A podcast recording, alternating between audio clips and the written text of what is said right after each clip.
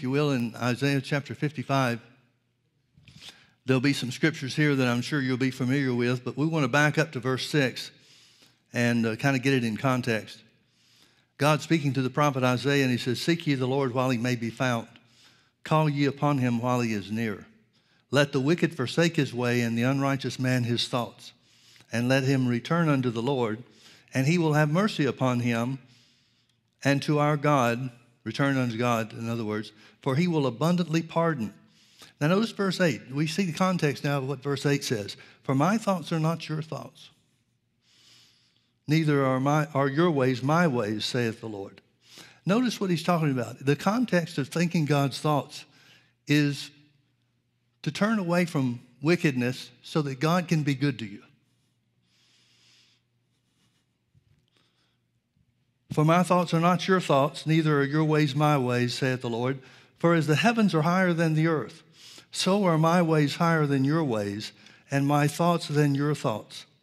For as the rain cometh down and the snow from heaven, and returns not there, but waters the earth, and makes it bring forth and bud, that it may give seed to the sower and bread to the eater, so shall my word be that goeth forth out of my mouth.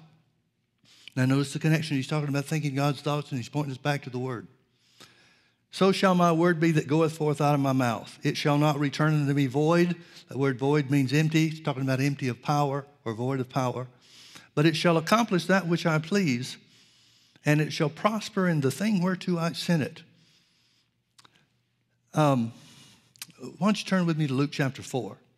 I want you to see some things, and, and it may not be news to anybody. That's fine. I'm not trying to bring something brand new each time. But I've been struck over the last couple of days and been meditating for a few days on being teachable.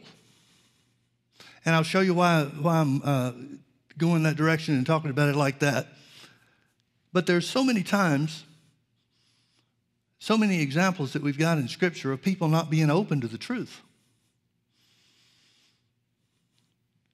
Here's one in Luke chapter 4.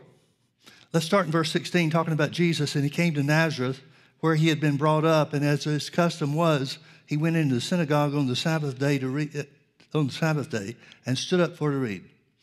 And there was delivered unto him the book of the prophet Isaiah.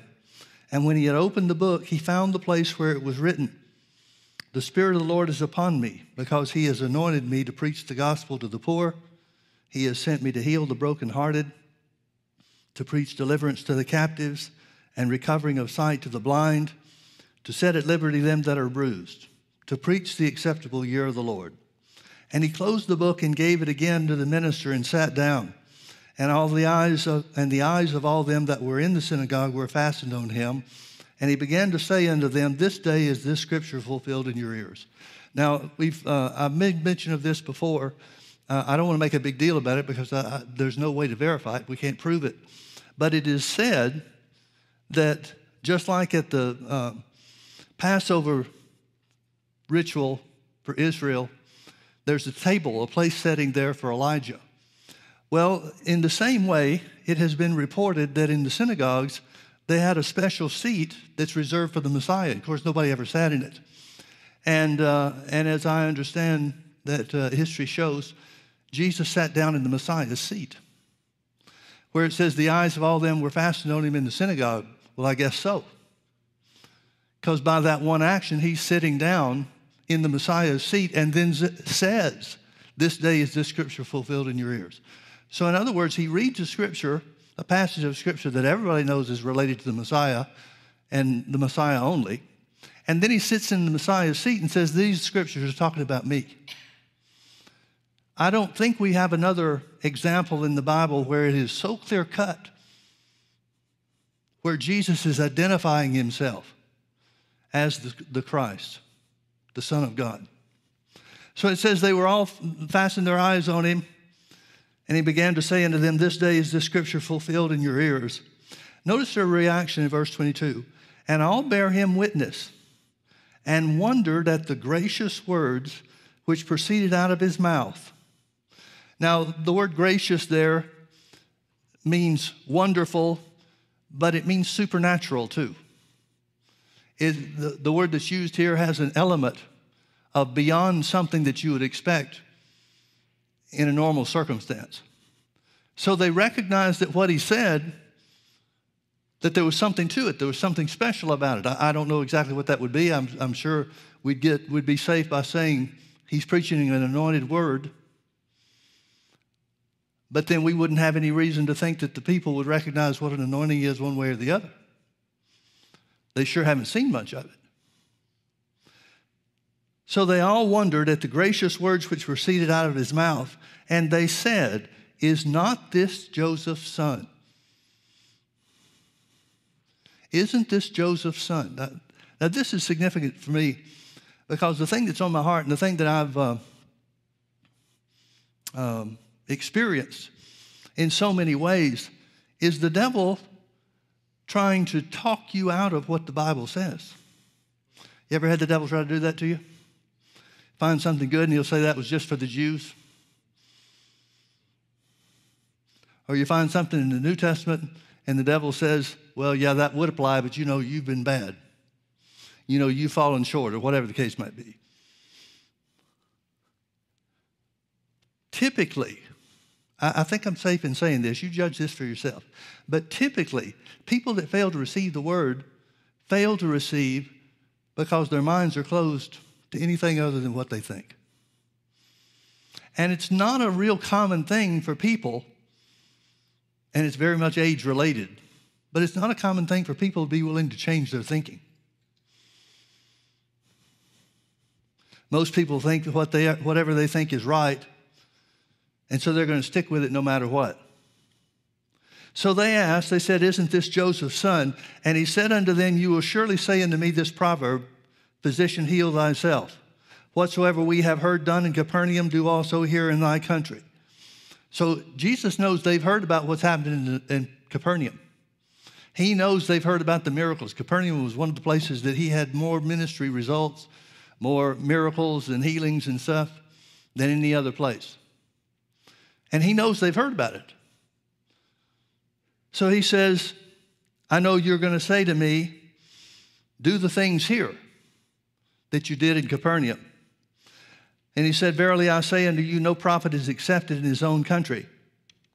But I tell you of a truth, many widows were in Israel in the days of Elijah, when the heaven was shut up three years and six months, and when great famine was throughout all the land. But unto none of them was Elijah sent except unto Sarepta, a city of Sidon, unto a woman that was a widow.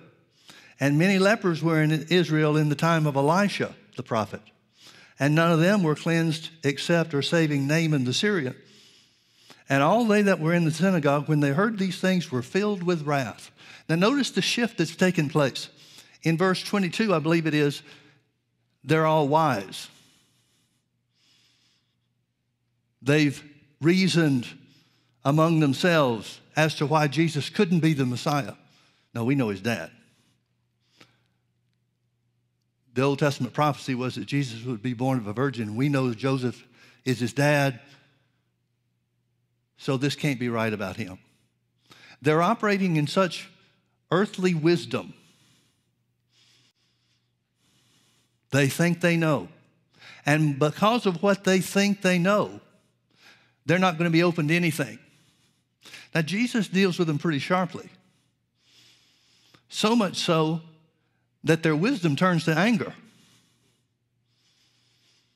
Their closed mind to the truth of what Jesus is saying then turns into anger and they try to kill him. They rose up and thrust him out of the city and led him to the brow of the hill whereon the city was built that they might cast him headlong. But he, passing through the midst of them, went his way. Now, we can turn there if you want to. I, I, I, don't really think we need to. But in Mark chapter 6, it tells us about this same occurrence. Mark's account, chapter 6, doesn't go into the detail of what he preached, what Luke 4 18 and 19 tell us about.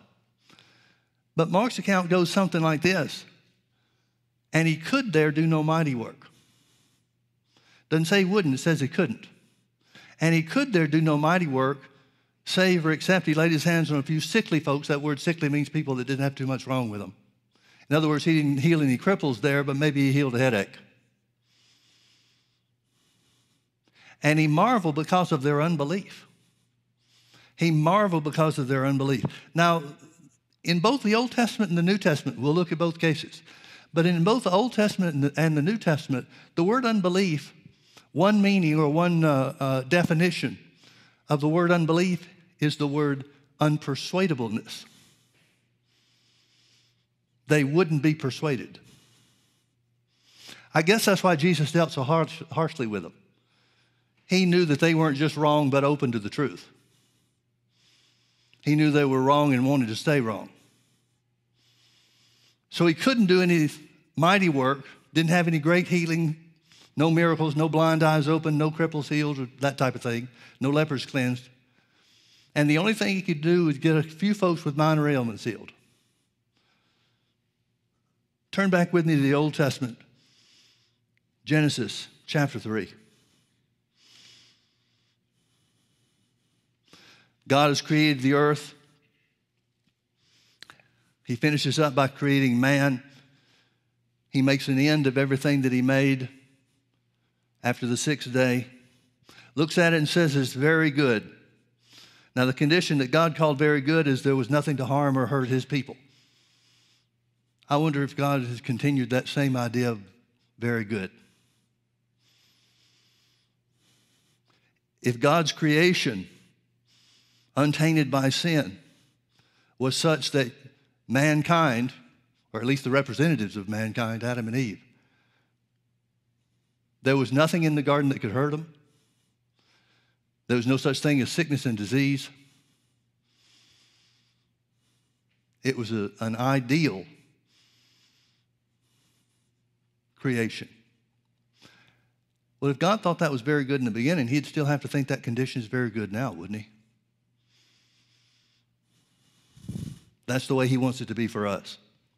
Beginning in verse 1, troubles on the horizon here.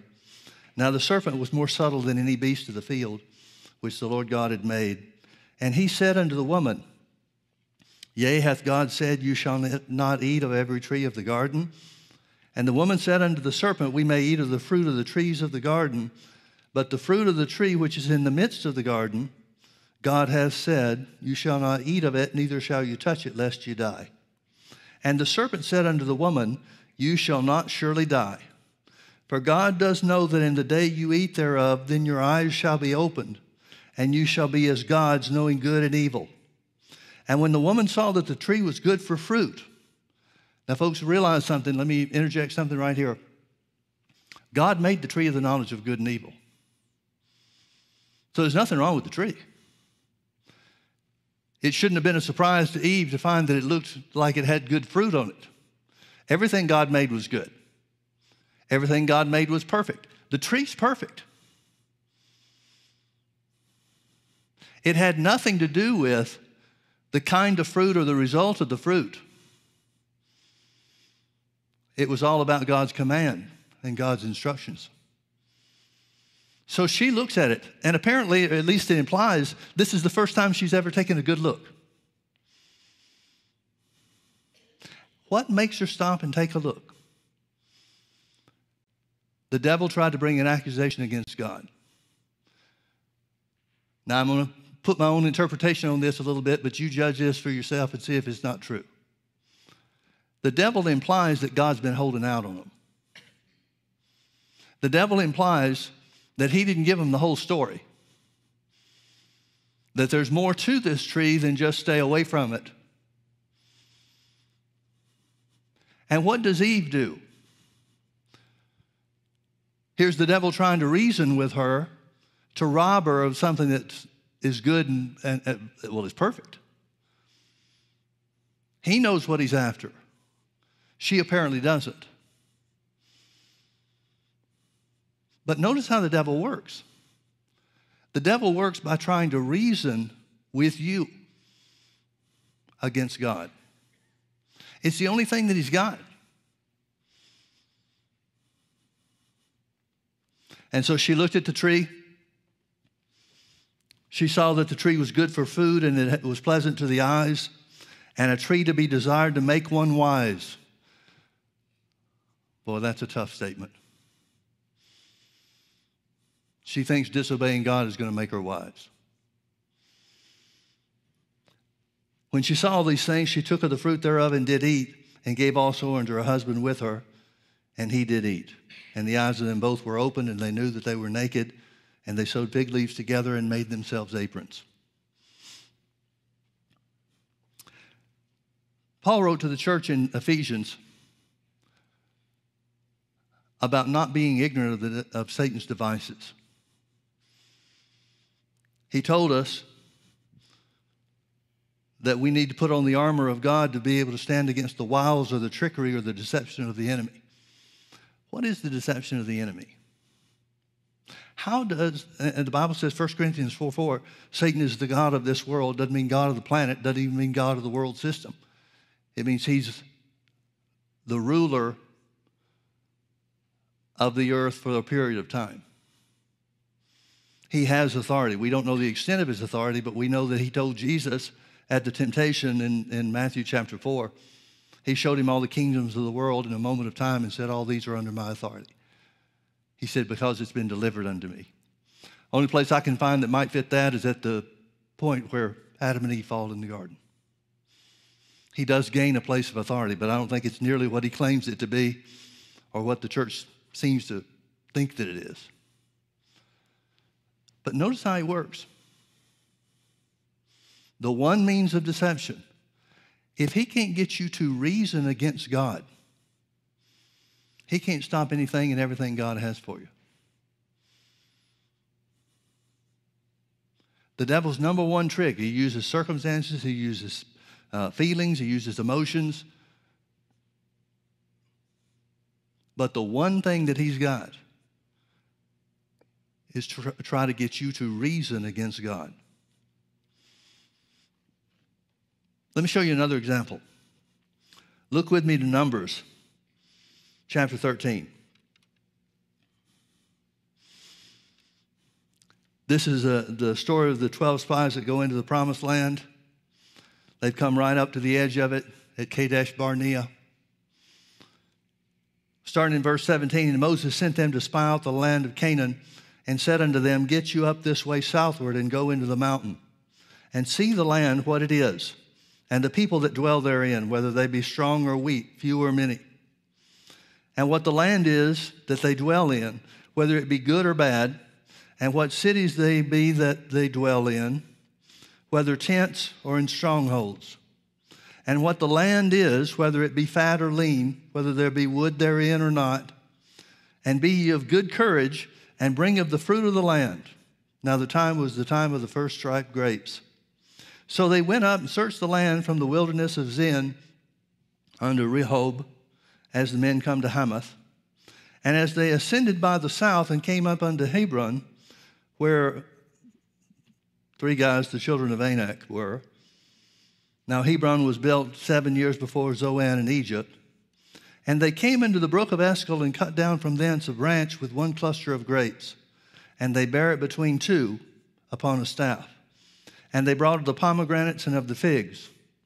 The place was called the brook Eshcol because of the cluster of grapes which the children of Israel cut down from thence. And they returned from searching the land after forty days. And they went and came to Moses and to Aaron and to all the congregation of the children of Israel unto the wilderness of Paran to Kadesh, and brought back word unto them and unto all the congregation, and showed them the fruit of the land. And they told him and said, We came unto the land whither thou sentest us. They're talking to Moses now. And surely it flows with milk and honey, and this is the fruit of it.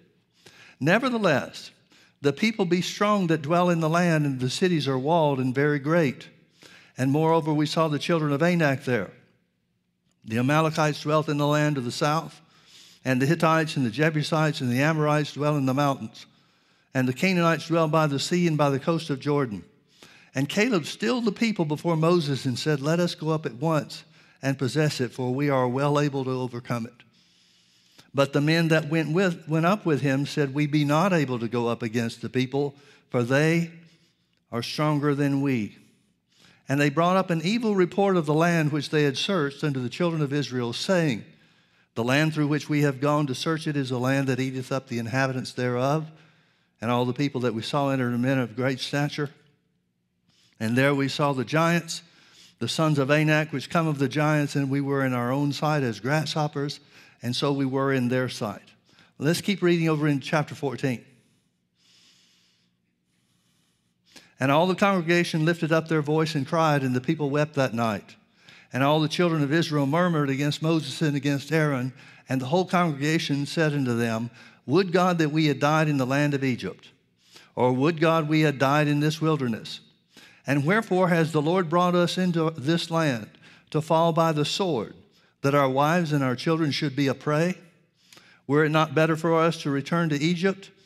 And they said one to another, Let us make a captain and let us return into Egypt. Then Moses and Aaron fell on their faces before all the con- assembly of the congregation of the children of Israel. And Joshua the son of Nun and Caleb the son of Jephunneh, which were of them that searched the land, they were two of the twelve, they rent their clothes. And they spake unto all the company of the children of Israel, saying, The land which we have passed through to search it is an exceeding good land. If the Lord delight in us, then he will bring us into this land and give it to us, a land which flows with milk and honey. Only rebel ye not ye against the Lord, neither fear ye the people of the land, for they are bread for us. Their defense is departed from them, and the Lord is with us. Fear them not. Now let's think about what they've done. The 12 spies have gone in, they've all seen the same thing. Ten of them come back and say the people are too strong, the walls around the cities are too great, we can't do it. They go into great detail to, to describe that they felt like they were grasshoppers in the sight of the, the people of, the, of Canaan that inhabited or dwelt therein in Canaan. And they assumed that that's the way that the people inside the walls saw them as well. It tells about the evil report that they brought up. Well, what was this evil report? Paul, writing about this in Hebrews, says that they couldn't enter in because of unbelief. And that unbelief is the same unpersuadableness that we saw in Luke chapter 14 and Mark chapter 6. They would not be persuaded. But here's the question How is it that Caleb and Joshua didn't need to be persuaded? How is it that they took a different position than the 10? What's the difference? We know what the, tw- what the 10 were persuaded by. They were persuaded by the size of the people, the number of the people, the walls around the cities, and so forth. That's what persuaded them. But what made the difference with Caleb and Joshua? Look in chapter 14. Let's reread a couple of scriptures. You see verse 8 of chapter 14. It says, If the Lord delight in us, then he will bring us into this land and give, us, give it to us, a land which flows with milk and honey there are different words that are used for the word if in both the Hebrew and the Greek. And in both languages, one of the words that's often used, Paul uses a lot. One of the words that's often used is a declaration, not a condition. What I mean by that is if we read it at face value and just accept the first word of the verse, verse 8, to be if, it sounds like Joshua saying, well, if God's on our side, then we'll wind up with the land. So, how's he going to know whether or not God's on their side? Fight for the land, and if they get it, then, then God was there? And honest to goodness, that looks to me like the way that a lot of Christians live. They have the idea that if God wants them to have something, or if God wants them to, to go somewhere or do something, then He'll make it happen. If God wants me healed, then He'll heal me but there's no faith exercise on the part of the individual. They really don't know what God will have to be. They really don't know what the will of, and the purpose of God is. And so they're left with the unhappy dilemma that we'll just have to wait and see the results and then we'll form our ideas about God after that. And folks, nobody can receive that way. The Bible says without faith it's impossible to receive from God, and you can't have faith with if on your lips. But this is a declaration word. One, uh, a better translation is the word lo, L O, where he's saying, he's declaring, Lo, the Lord is with us and will bring us into this land. He's not making an if then statement. Now, there are times in the Bible where if then statements are made. But this isn't one of them, and you can't find any of them associated with receiving or taking hold of the promises of God. So Caleb and Joshua have something that the others don't have. What do they have that the others are missing, the 10 are missing? They've allowed themselves to be persuaded. The other 10 went into the land without a conviction one way or the other. Now, Caleb and Joshua didn't develop their conviction by looking at the walls around the city of Jericho.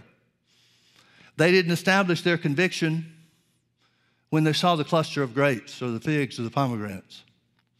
They didn't establish their conviction when they looked at how many Amalekites there were and Jebusites and Hittites and, and whoever else. They were already persuaded before they ever went in.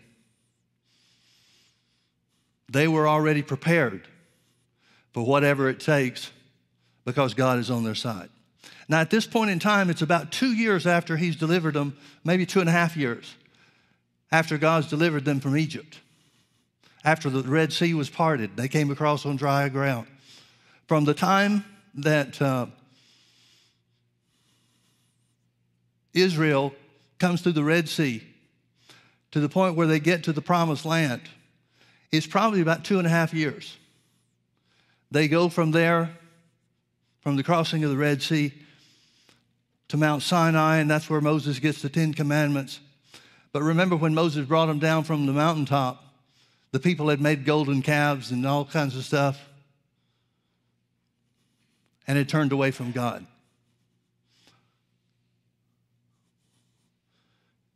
So they've got a dilemma. And I'm talking about the 10 and the rest of the congregation. They've got a dilemma.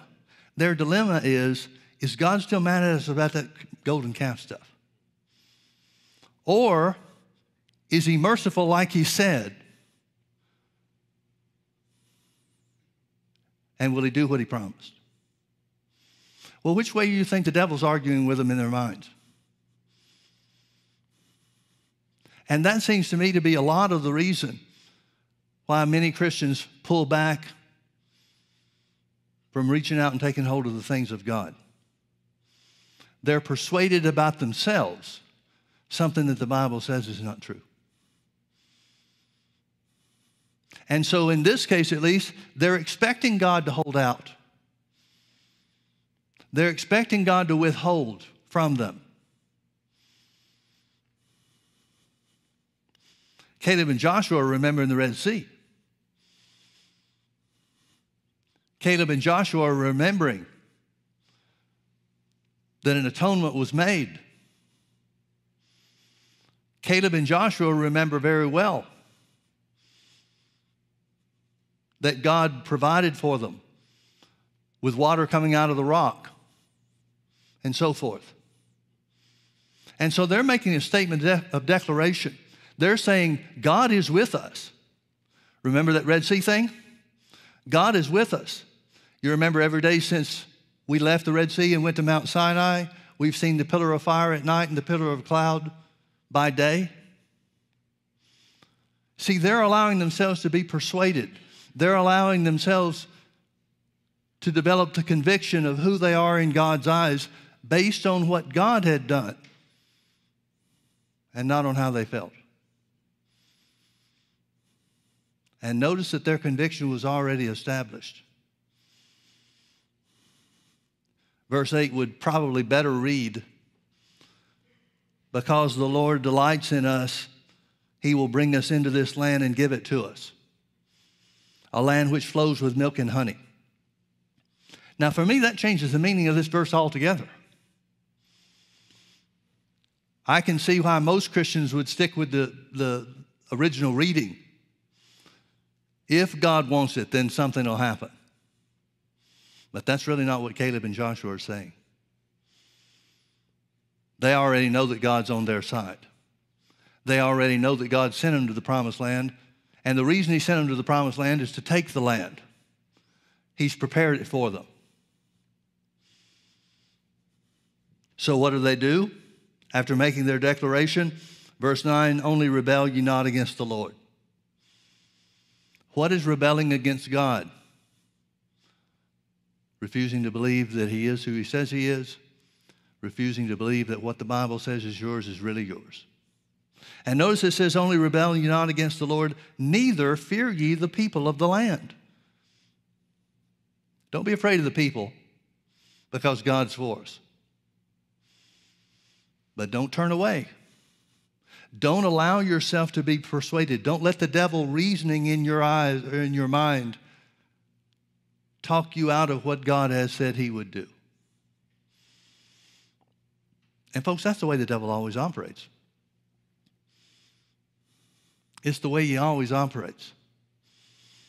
The only example we've got that the devil didn't operate that way is when Jesus was tempted in Matthew chapter 4. Jesus' temptation was threefold. First of all, he was tempted to misuse his power to turn stones into bread. Then he was tempted to exalt himself, draw attention to himself by casting himself down from the pinnacle of the temple. And then finally, he was tempted with the kingdoms of the world and the authority of the earth's kingdoms. Now, see, the devil thought that's the best you can get. The devil thought the authority over the kingdoms of the earth, that's the prize but it wasn't. Still isn't. So Jesus responds each time the, to the first temptation. He said, Man shall not live by bread alone, but by every word that proceeds out of the mouth of God. Actually, what he said is, It is written, Man shall not live by bread alone. He used the word to refute the reasonings of the devil. And then he's about the pinnacle of the temple. He said, after Satan tempted him to throw himself down, because the word says, the angels will bear thee up in their wings, lest you dash your foot against a stone. Jesus said, It's also written, Thou shalt not tempt the Lord thy God. Then finally, with the last temptation, the authority of the kingdoms of the world, Satan said, I'll give all this to you if you'll just kneel down and worship me. Jesus said, It is written, God's the only one to worship, Him and none other. So we see the same principle in, in Jesus' defense or resistance to temptation. He was prepared with the word before the temptation ever came. Interestingly enough, the devil did not try to talk Jesus into thinking wrong about God like he did with Eve in the Garden of Eden. I think that Satan knew enough about who Jesus was to think and to understand that that would be a wasted effort.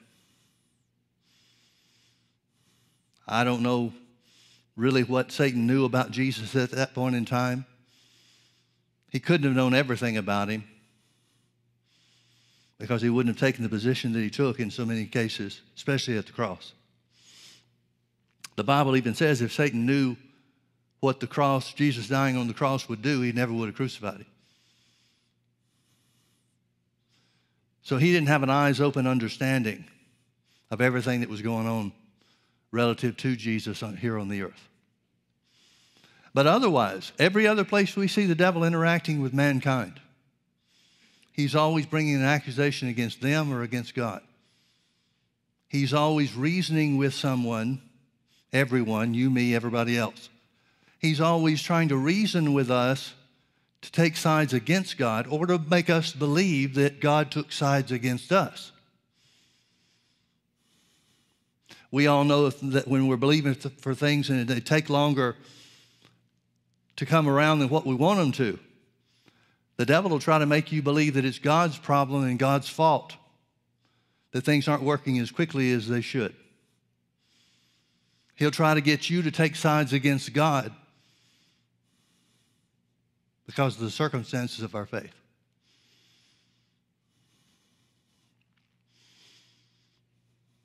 Caleb and Joshua were not willing to be persuaded by the devil's reasonings.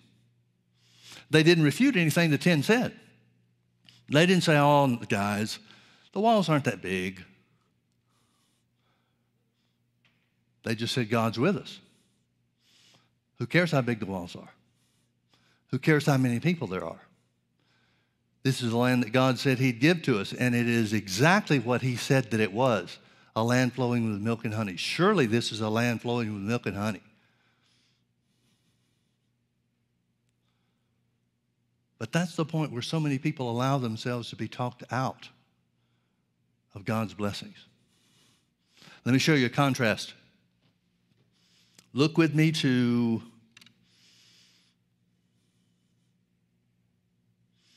Matthew chapter 15.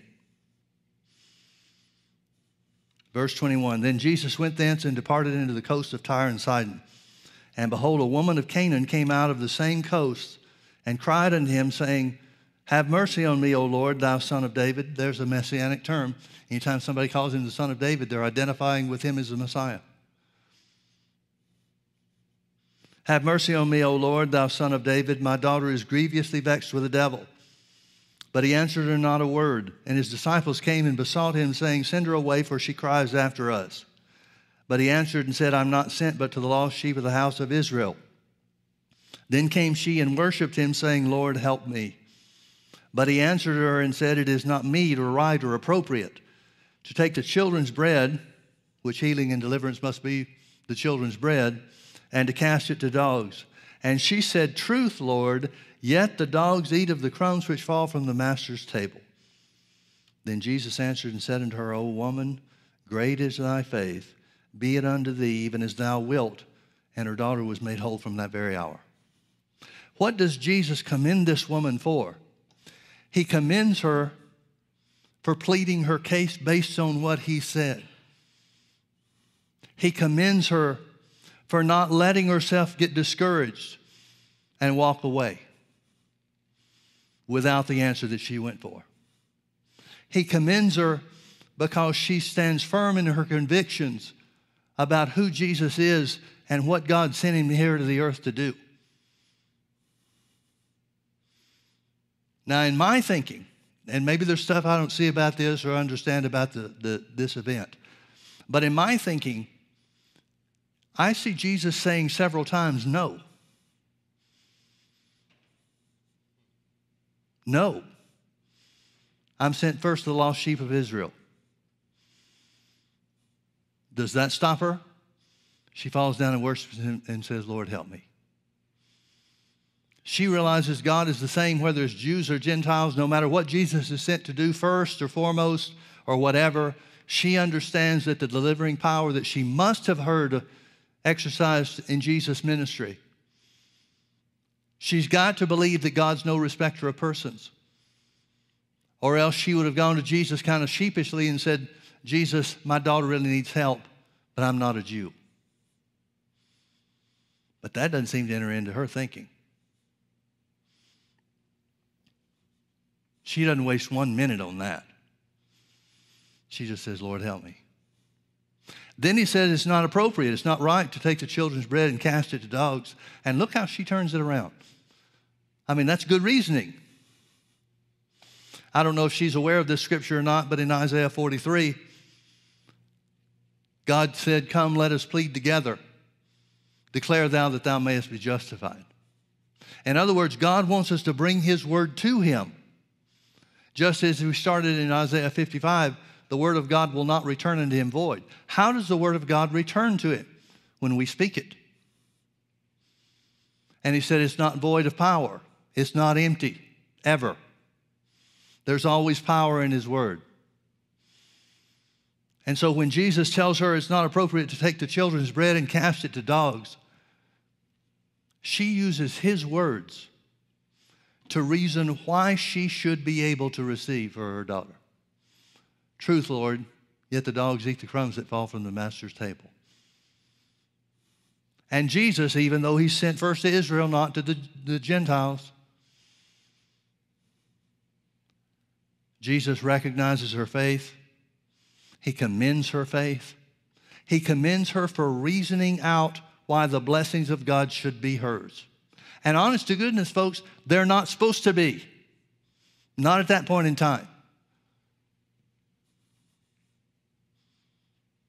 But she did that which most people, well, few people do. A lot of people enter into the devil's reasoning about why it shouldn't be theirs, whatever it is they seek. But she reasoned with God why it should be hers, and it was.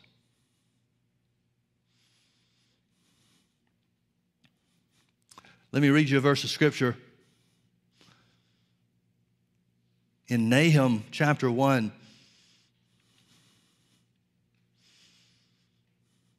I don't want to read the whole thing, but let me start in verse 7. The Lord is good, a stronghold in the day of trouble, and he knows them that trust in him. But with an overrunning flood, he will make an utter end to the place thereof, and darkness shall pursue his enemies. He's talking about delivering his people from their enemies and, and the people that are uh, oppressing them. Notice verse 9. What do you imagine against the Lord? What do you imagine against the Lord? Other translations say something like, What reasonings or what thoughts have you devised against God?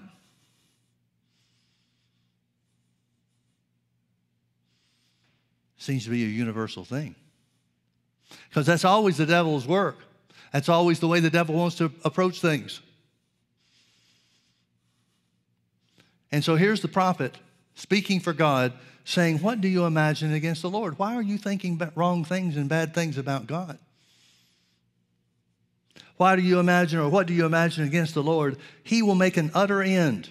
Affliction shall not rise up the second time. In other words, God's saying, Why are you thinking anything else about me? Why are you devising evil reasonings or vain imaginations? Why are you thinking wrong about me? Here's who I am I'll make an utter end of your enemies.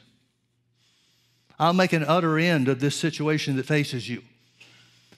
So much so that affliction shall not rise again the second time.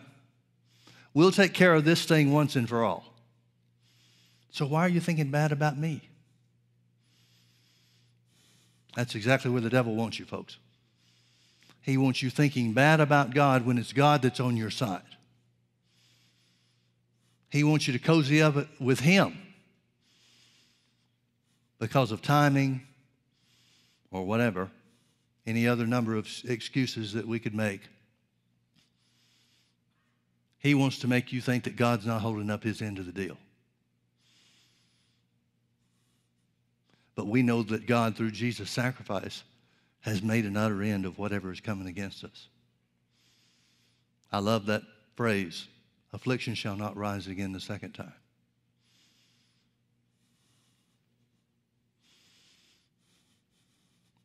I'm going to close with 2 Corinthians chapter 4. I'm sorry, 2 Corinthians chapter 10. You know these verses in ten, verse 4 for the weapons of our warfare are not carnal, but mighty through God to the pulling down of strongholds. God says that we have weapons that can pull down Satan's defenses. Now, what is Satan's defense? Reasonings, deceit, trickery. That's all he's got, folks. He can't make you do anything. He can't keep you from doing anything. He's talking to the Pharisees. And he points out that they've changed the word change the instructions of God to suit their own needs or their own wants. He uses as an example the scripture that says, Honor your father and mother. But the Jews developed a practice where you could pay off your mom and your dad and then wouldn't have to take care of them or honor them or whatever. And Jesus says this, and that's not the only one. He said many other such things like this you do. But Jesus said something about that that I think is interesting. He said, you've made the Word of God of none effect through your traditions. Through your traditions. Now, what are traditions? Traditions are just things that they've accepted to be true instead of the Word. And just like the unbelief of Nazareth kept Jesus from having any healing miracles when he went there, reasonings against God will rob you of the blessings that Jesus paid for. You've made the Word of God of none effect through your traditions. One secondary meaning of that word traditions is reasonings. You've thought this thing through. You've developed your own brand of wisdom. And you've made the Word of God, which Jesus, which Paul said was the power of God to salvation. Every aspect of salvation comes through the Word. The Word that is never void of power, never returns to God void of power. The most powerful thing in the universe, which is the Word of God, that made everything from the unseen realm that we can see here and now in this realm.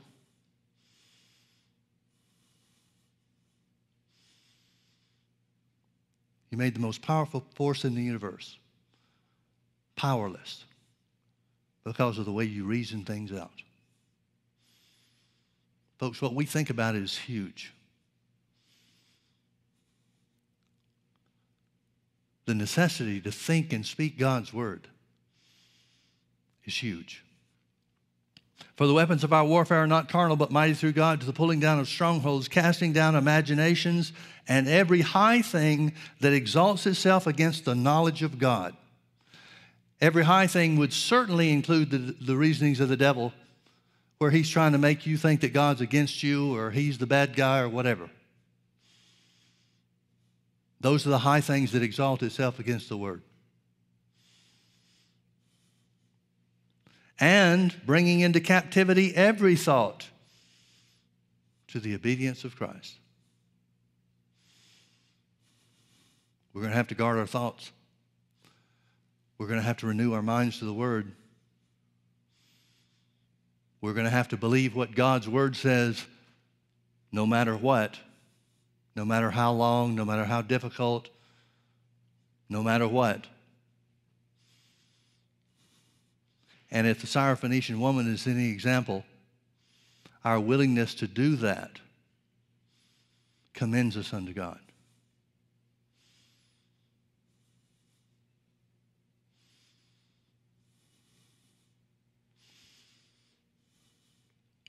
Acts chapter 4 tells us when they, Peter and John were beaten and let go from the council, the Jewish council, after the man was healed at the beautiful gate of the temple.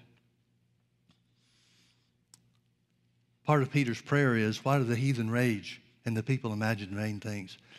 That's a quote from Psalm 2,